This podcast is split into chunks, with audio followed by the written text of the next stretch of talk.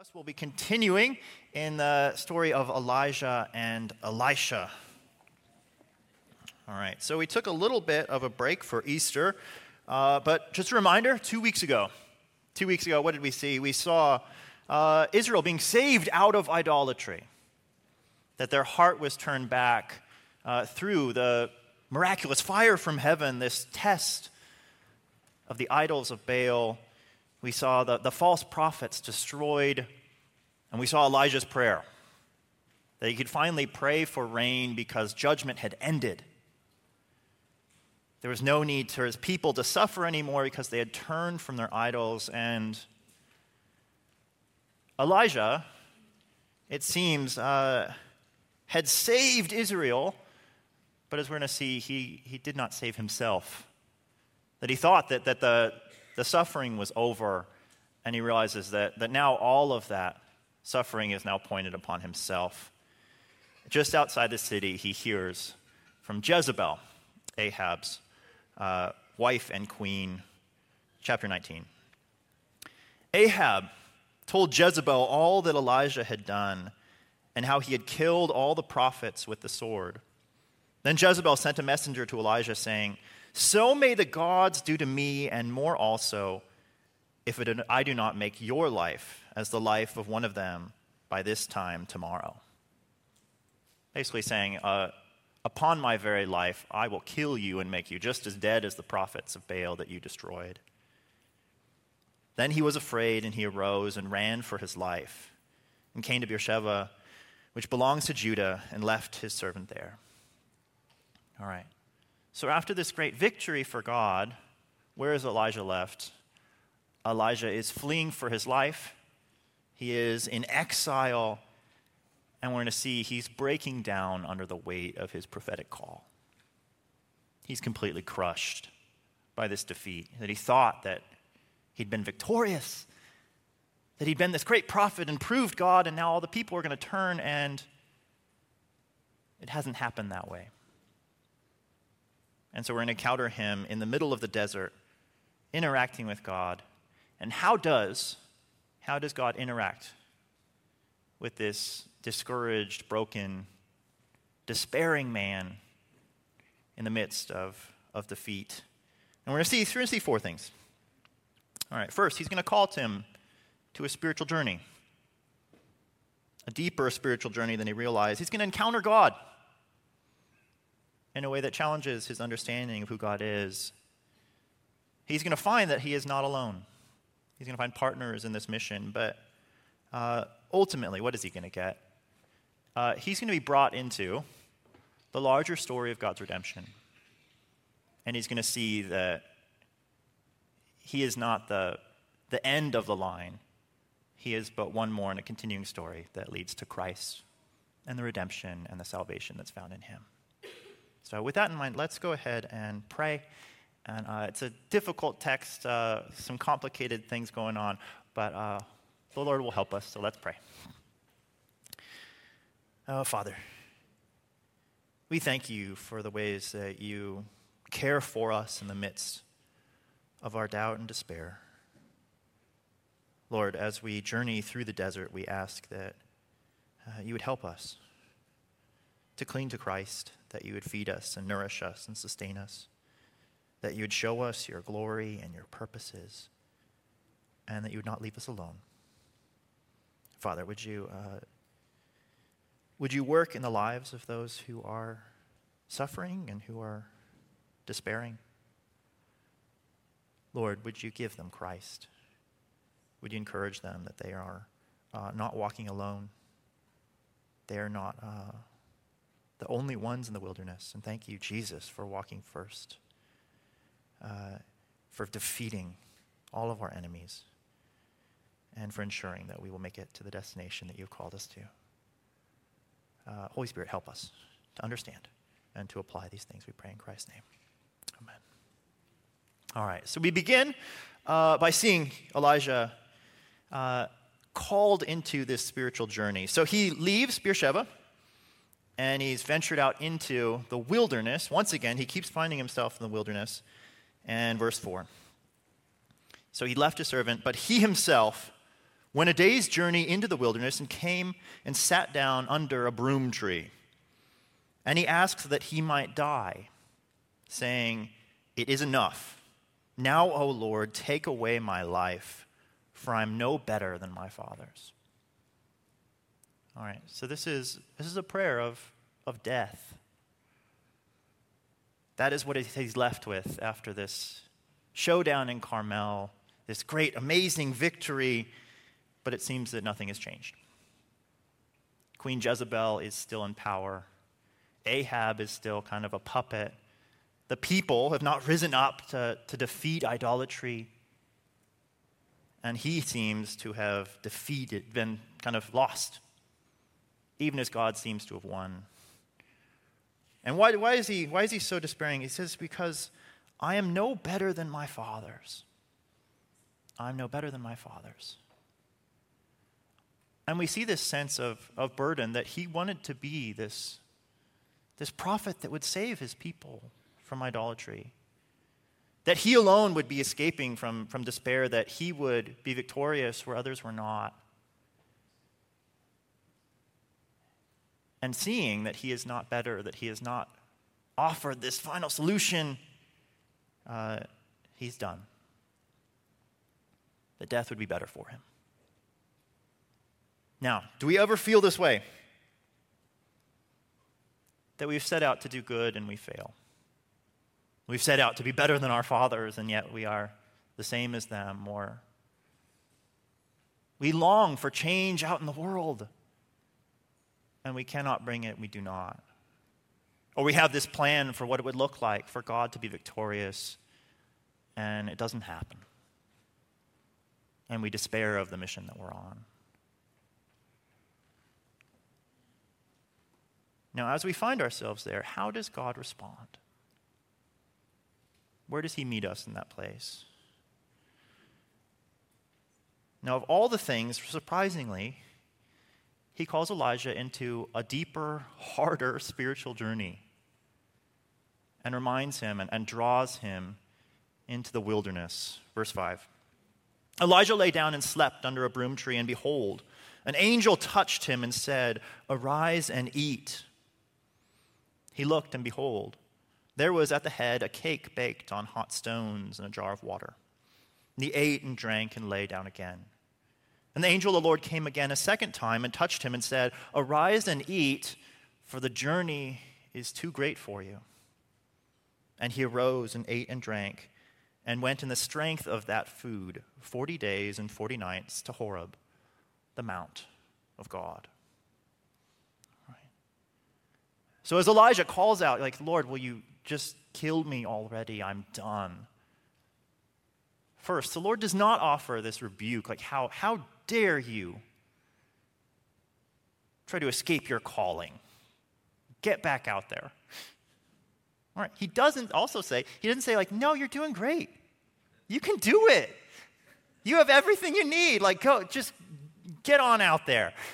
He doesn't say that. Uh, all right, now this one, this one, I actually, I actually like, wrote a whole sermon like surrounding this, and I was wrong, so I had to change it. Um, he doesn't say what you need is just like some R and R. You just need food and rest, and and then stop there. Like you know, just take a break from ministry for a while. You'll be okay. You're just running too hard. All right, what does he say? He says, The journey is too great for you. And he says, You know what? You think, you think you've gone into the wilderness? You went a day's journey? You have a 40 days journey ahead of you. 40 days and 40 nights in the wilderness. And yes, he gets that R&R. He gets, he gets the sustenance that he needs, but not, not to take him out of ministry or out of suffering. It's that he be equipped to go deeper into it further into the wilderness, further into this hardship. Uh, and he needs, he needs to be sustained not to get out, but to get in. And so, uh, I don't usually do this, but he has, he has a, I have a map for us. Here we go. Um, all right, so, uh, so he, he was in Jezreel, right, up the, at the top. it's, very, it's an ugly map so that it's simple. All right, good. All right. Uh, so he went one day's journey into Beersheba in the like, okay, he's like a little bit in there.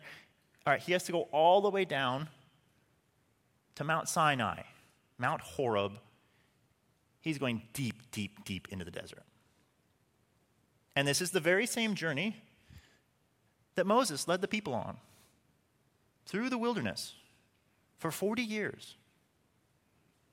All right. That's, that's the journey that this, this broken and defeated man needs to take. All right, so why? Why is this the solution to his problems? All right, he is being, he is being wrapped up in this larger story.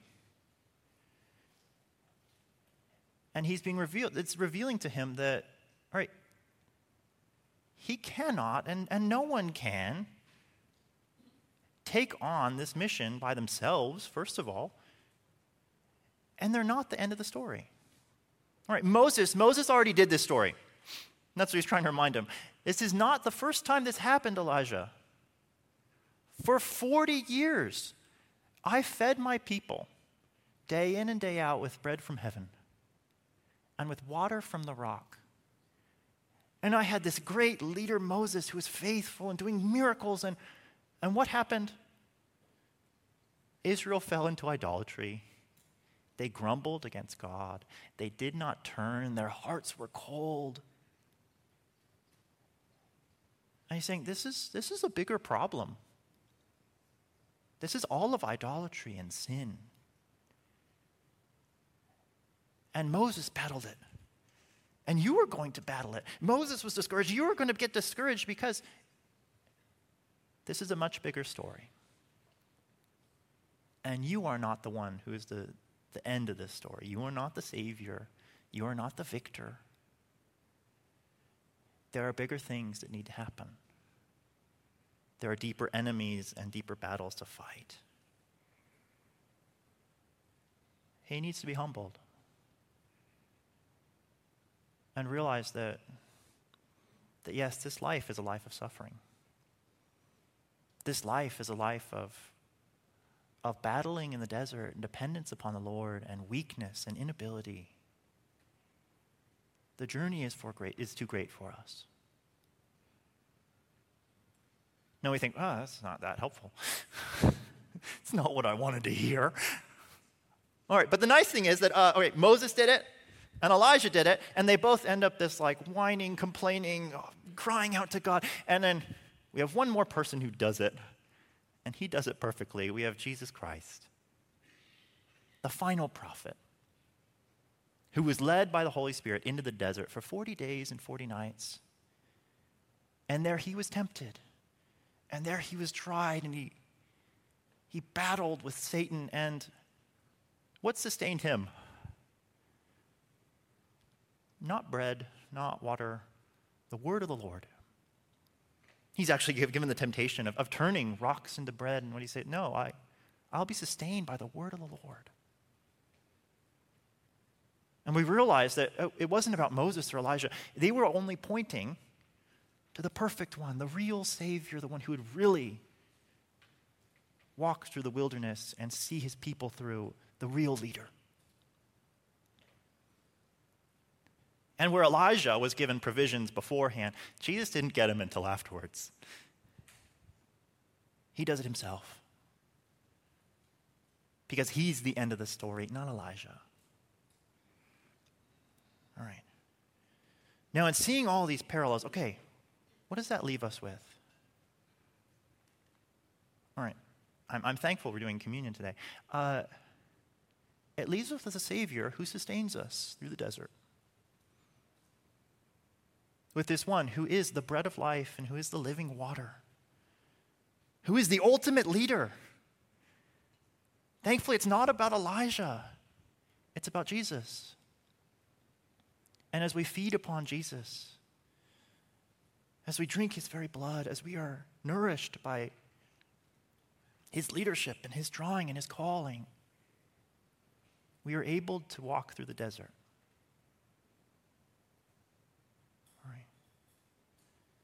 This is a calling to, to return to Jesus and to recognize that Jesus already walked this path. If we are called into the desert, it's not because we're being punished, it's not because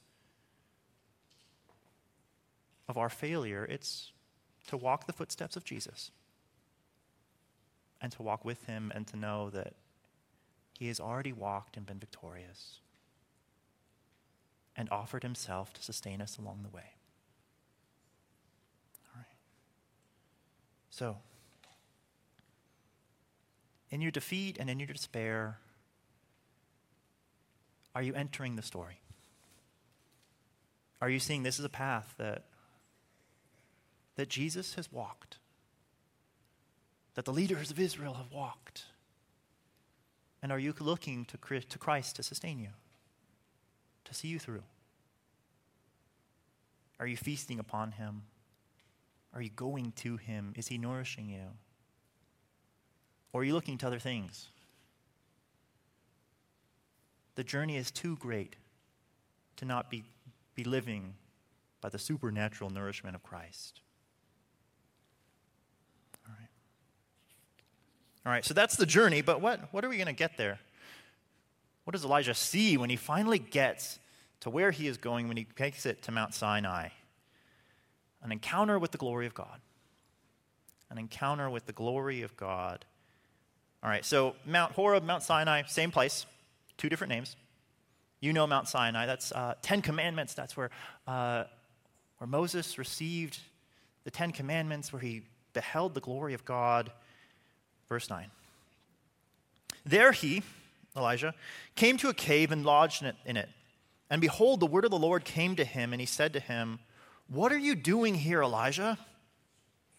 He said, I have been very jealous for the Lord the God of hosts. For the people of Israel have forsaken your covenant, thrown down your altars, and killed your prophets with the sword. And I, even I, only am left, and they seek my life to take it away. Right. So he meets God on the mountain and has this, this telling of the story. And in it, there's this call like, God, you need to do something and do something quick because I'm the only one left. And if you don't work now, there's going to be no one left to worship you, no one left to save Israel. I'm your last shot, and, and I'm about to die, so you better do something quick. All right. So God says, you know what? Oh, wait for me, I'll come. I'll come to you and give you what you need so, verse 11. He said, Go out and stand on the mount before the Lord. And behold, the Lord passed by, and a great and strong wind tore the mountains and broke in pieces the rocks before the Lord. But the Lord was not in the wind. And after the wind, an earthquake. But the Lord was not in the earthquake. And after the earthquake, a fire. But the Lord was not in the fire. And after the fire, the sound of a low whisper. And when Elijah heard it, he wrapped his face in his cloak and went out and stood at the entrance of the cave. All right, now what, what is going on here? Well, this is, this is God revealing his, his glory to Elijah. It's not the first time this has happened. Uh, he did the same for Moses. Moses, in his discouragement, like, I, God, I, I'm tired of leading this people. Will you show me your glory? And that glory was meant to sustain him and and help him to continue on in ministering to an idolatrous people. And now Elijah's getting that same thing, this, this gift to behold the glory of God. But Elijah's, it, it has a little, little message in it. All right, so he gets wind and earthquake and fire. But what does he see? The Lord is not in those things. Lord was not in them. And that's where he had this certain perception, perception of, of what it would look like for God to glorify himself. And for God to come in glory. It would come with fire and earthquakes and wind. It would come in, in awesome power and devastation. And this is kind of this, This is Elijah. He likes this stuff. We're going to see he's like the master of raining fire down from heaven. That's his favorite way of showing off God. And what does he see? It's like that's not the picture of God that he needs right now. And that God is not what, what most needed as this revelation of judgment and power and destruction. That what is going to give God's victory, it's not going to be through those things. It's not going to be because everyone was, was terrified before the Lord, and so they, they fled their idolatry. No, he realizes that what is the what does God's presence and his glorious manifestation look like? A low whisper. It looks like the word of the Lord, gently spoken, a still small voice. That that is the glorious picture of God that Elijah needed. All right, why?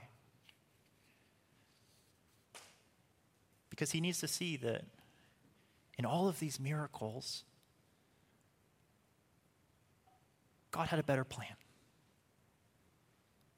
And that God has been making that whole plan through all of these cycles of Israel's rebellion and idolatry. And that it's not that God isn't working. No, it's that He's working this entire time in a whisper, in weaving together the story, in moving all of these things along in a way that Elijah can't see and won't see. That just because there isn't fire raining down from heaven doesn't mean that God isn't there. And that actually, what Elijah needs is to believe that God is working and to hear that voice, to see the plan that's unfolding, and to find his place in it. We talked two weeks ago about how he, he heard the rain before it came. In that moment, he was able to, to hear the low whisper, you know, hear the kind of, and see the, the plan of God unfolding. All right, he's lost it.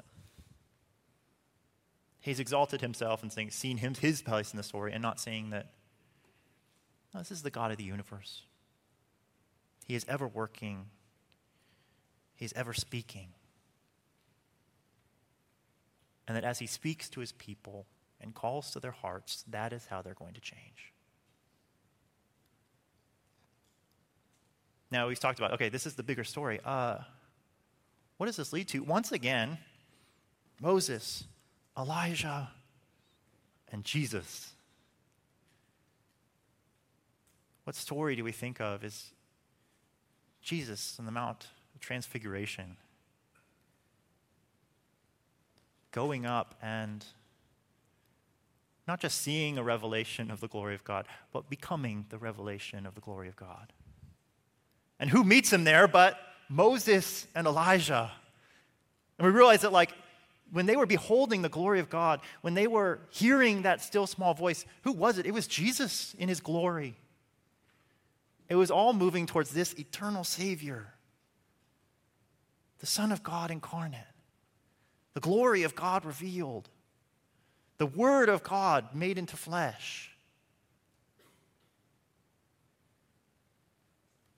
And then as we think about, okay, what?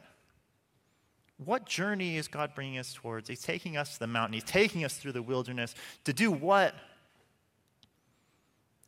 To show us the glory of the Son to show us that all things are for His glory. To show us that actually it's not about us, it's about reflecting the glory of the Son of God. That Moses and Elijah, their purpose was not to be the Saviors, it was to, to image the Savior and point to the Savior. Be ones who, in their suffering, in their sorrow, in bearing their cross, they reflect the glory of the ultimate one. That that, that is our encouragement. that we might look like Jesus and reflect his glory. And hear the low whisper that points to Jesus Christ. I think of the, the children's book, um, what's it called? The, that every story whispers his name. Every story whispers the name of Jesus. Like, that's what this is. And as we look at our own lives, we think, okay, I, my life whispers the story of Jesus. I need to proclaim the story of Jesus. That's why Matthew 17, 5, on the top of that mountain figure, transfiguration, what do we see? This is my beloved Son with whom I am well pleased. Listen to him. All things are to push us to, to seeing and hearing the Word of God revealed in Jesus Christ. That then we will find our proper place. Then we will not despair. Then we will not say, I have failed, I have been defeated. You were never supposed to be victorious. Jesus was. All right. Finally, finally, we get one last thing. In Elijah's despair, what does he give him? In a very practical sense, he gives him ministry partners and fellow believers. And behold, there came a voice to him and said, What are you doing here, Elijah? He said once again, I have been very jealous for the Lord, the God of hosts, for the people of Israel have forsaken your covenant, thrown down your altars, and killed your prophets with the sword. And I, even I, only am left, and they seek my life to take it away. Right, so here's, he hears, like, oh, yeah, right, there's this whisper. God's working all things in this great plan. Uh, but still, all he sees is himself. And so, verse 15. And the Lord said to him, Go, return your way to the wilderness of Damascus. And when you arrive, you shall appoint Hazael to be king over Syria. And Jehu, the son of Nimshi, you shall appoint to be king over Israel. And Elisha, the, t- the son of Shaphat, of, Besh, uh, of Abel, Mahaloah, you shall appoint to be prophet in your place. The one who escapes from the sword of Hazael shall Jehu put to death. The one who escapes from the sword of Jehu shall Elisha put to death. Yet I will leave 7,000 in Israel, all the knees that have not bowed to Baal, and every mouth that has not kissed him. He goes on and, and anoints Elisha, and they, they go on together. All right, what does he see? He sees that he was wrong in his despair. That he'd construed this vision of, of what reality was and forgot that there was a God who was working in the midst of all of these things. He thought, I, am I'm, I'm alone. And the only way that God can be victorious is through me. And clearly he hasn't done it. So clearly he's, he's forgotten and it's all over for Israel. All right. We can be very self centered, self deluded, self self obsessed and think that if it doesn't if it's not me who does it who will do it the lord will the lord will and he can and so he, he says oh uh, I'm going to make one of my servants one of the Gentile, the pagan kings, and I'll use him. I don't need you, Elijah. He says, I, I already have a plan for taking Ahab out of reign, creating a whole new giant dynasty through Jehu. And if I need a prophet, I can get another prophet. I'll appoint Elisha.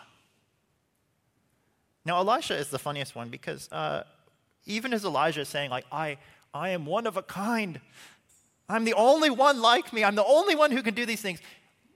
That's kind of like a, a joke that God plays. Is he makes Elijah almost like exactly like Elijah. A carbon copy almost. In that like they do the same miracles, they, they go through the same struggles. Do the same kinds of things, and it's as if God says, like, No, you're not irreplaceable. I can make another. Because it was not about any of them, it was about Jesus. It was about an ultimate Savior, not about you. And in his despair, he needed to hear that. In our despair and in our despondency, in our brokenness, we need to hear that. That the Lord is working in and around us in spite of us. If he chooses to use us, great. But he doesn't need us. And salvation isn't in our hands. Fixing the world is not in our hands, they're in his.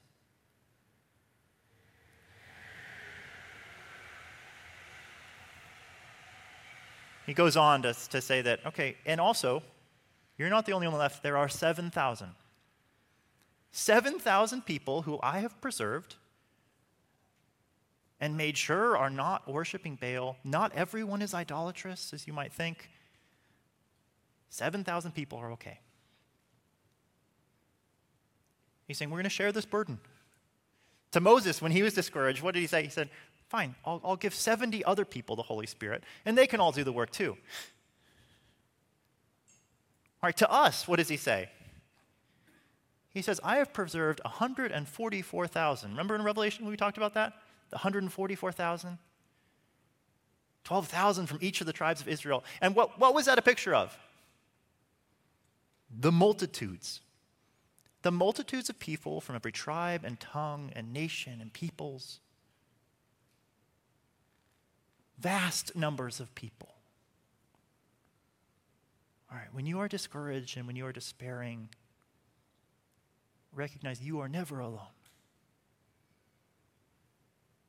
That before us stand witnesses, witnesses to the faithfulness of God who have run the race ahead of us. And after us will run countless others who will continue the work. There are other churches. There are other nations of believers. There are other tribes and tongues. This is so much bigger than you and than me and than of us. This is God's eternal plan through all of history in every place, among every people group. And so, what would I, I call you to? I'd call you to, to remember that God is working, to remember that there are plans so much bigger than us. On a simple level, I would tell you if you are in despair and you are discouraged, find some people to be with you. Do not try to be alone. It, it is discouraging because you, you start to think like Elijah did I'm, I'm the only one left. You are not. That's why we have this body. That's why we have Christian friendships. That's why we have mentors and leaders. Right? Find your community. Share with others your despair. Walk alongside them. Bear your cross together. Because what is the promise? The promise is that yes, we are walking through the wilderness, but we are walking towards the revelation of the glory of God that is found in Jesus Christ. And the very blood of Christ will sustain us. The body of Christ will sustain us. He has died for our sins, He has borne our suffering. He has brought us into a larger body that we might all find salvation together. Amen. Let's pray.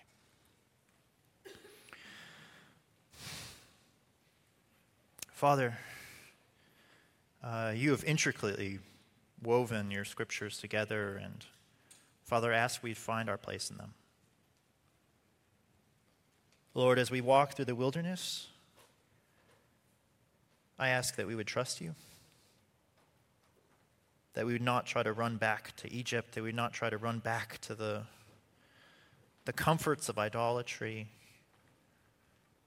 Lord, that we would not,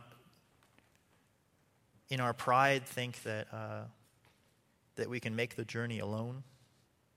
But Father, would you give us Jesus Christ? Would you sustain us with his word? Would you sustain us with his very body and blood? Lord, would you help us to see your glory? That you are ever working, ever in control, and that you love us and know what you are doing. Father, would you help us to walk alongside others? To know that, uh, that we are not alone. Would you fill us with the Holy Spirit to encourage us? Jesus, would you draw close to us as your great comforter? And Father, would you help us uh, to bear a great hope in Jesus Christ, our Savior, we pray. In Christ's name,